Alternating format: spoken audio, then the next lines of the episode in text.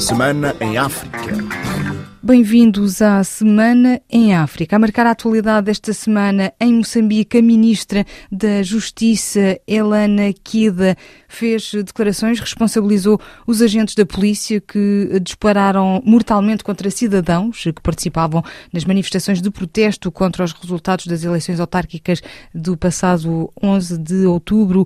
Elana Kida defende que as pessoas que foram identificadas devem ser responsabilizadas, sublinhando, no entanto, que neste momento ainda não teve acesso aos processos. Os indivíduos identificados têm que ser responsabilizados. O que eu não consigo responder é em que pé está a tramitação processual destas pessoas que estejam envolvidas nestes atos. Não tenho acesso a processos, posso me informar junto daqueles que, que é, é papel deles, não é? Tramitar os processos para saber. No entanto, a Ministra da Justiça moçambicana não avança com o número de pessoas que perderam a vida nas manifestações. O governo moçambicano fala em dois óbitos, enquanto a sociedade civil contabiliza pelo menos seis vítimas mortais.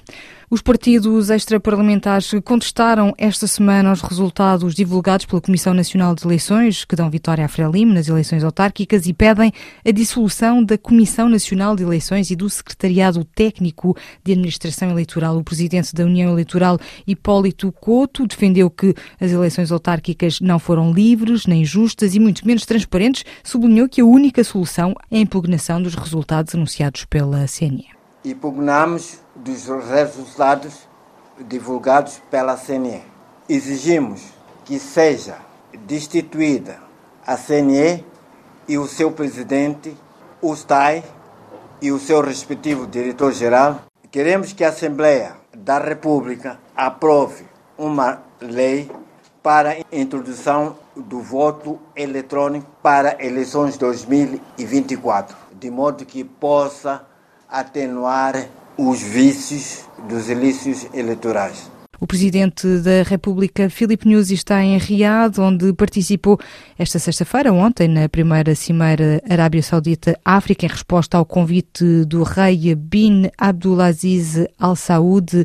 A Arábia Saudita assinou acordos no valor de mais de 500 milhões de dólares com países africanos para reforçar a cooperação política, económica e social entre este gigante petrolífero e o continente africano.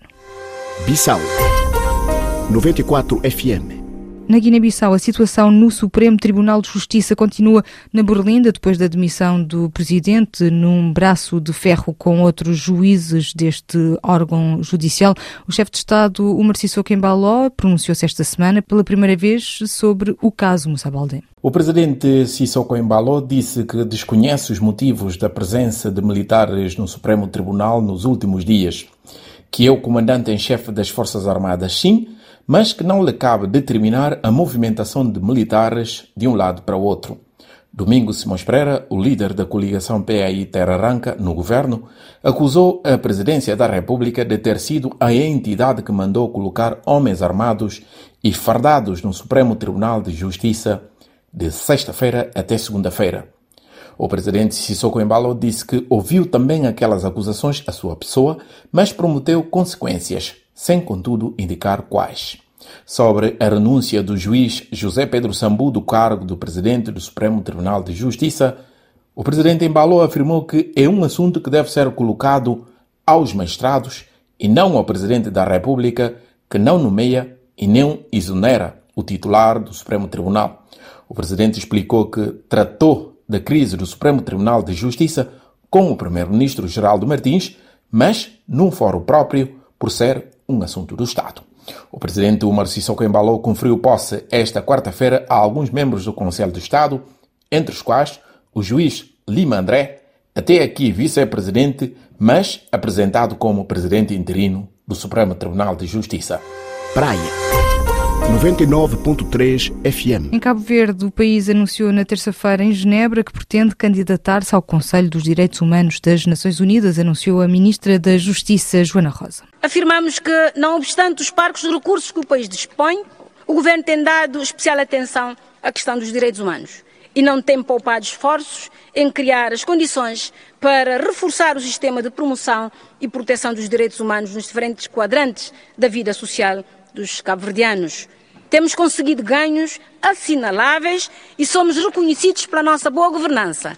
E é nesta ótica que pretendemos apresentar a nossa candidatura a membro do Conselho dos Direitos Humanos das Nações Unidas para o período 2025-2027. Contamos, pois, com o apoio de todos os Estados-membros a esta nossa candidatura. Cabo Verde anunciou dois casos de dengue esta semana, confirmados em laboratório. No total, são seis os casos suspeitos localizados em diferentes bairros da Praia, a capital do país, e notificados pelo Hospital Agostinho Neto. Ângela Gomes, a diretora nacional de saúde, disse que o alerta é geral e pediu a colaboração de todos para eliminar qualquer foco de mosquitos portadores da doença. Nós temos seis casos notificados, são localizados em diferentes bairros aqui na praia. Por isso que o alerta é geral.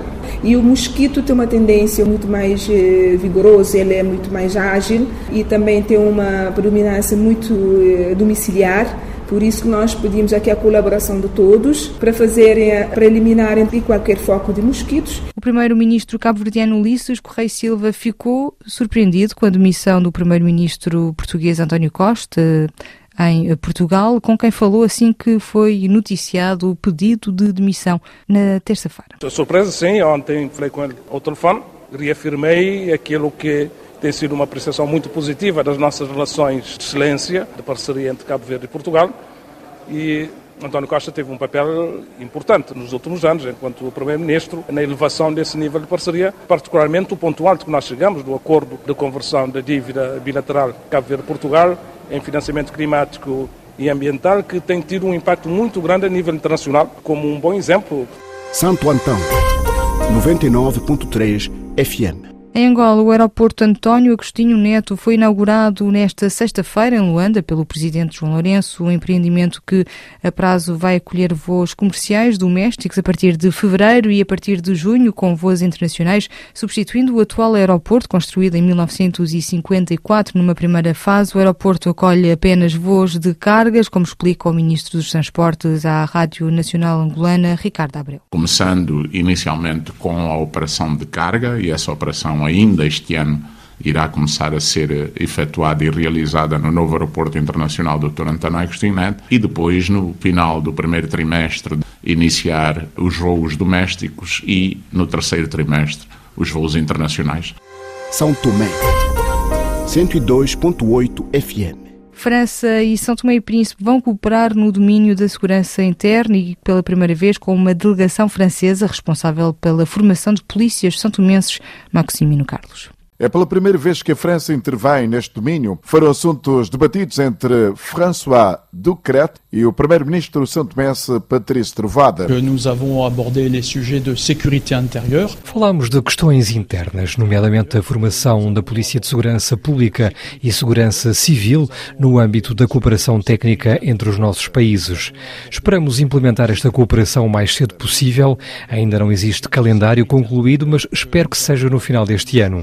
Também falamos de questões de segurança marítima entre os nossos dois países. E uh, c'est en cours uh, de réflexion. Para além da formação de polícias, a França e São Tomé e Príncipe cooperam em matéria de segurança marítima no Golfo da Guiné. É o ponto final do resumo da atualidade desta semana no continente africano neste magazine Semana em África, que está de volta, já sabe, no próximo sábado.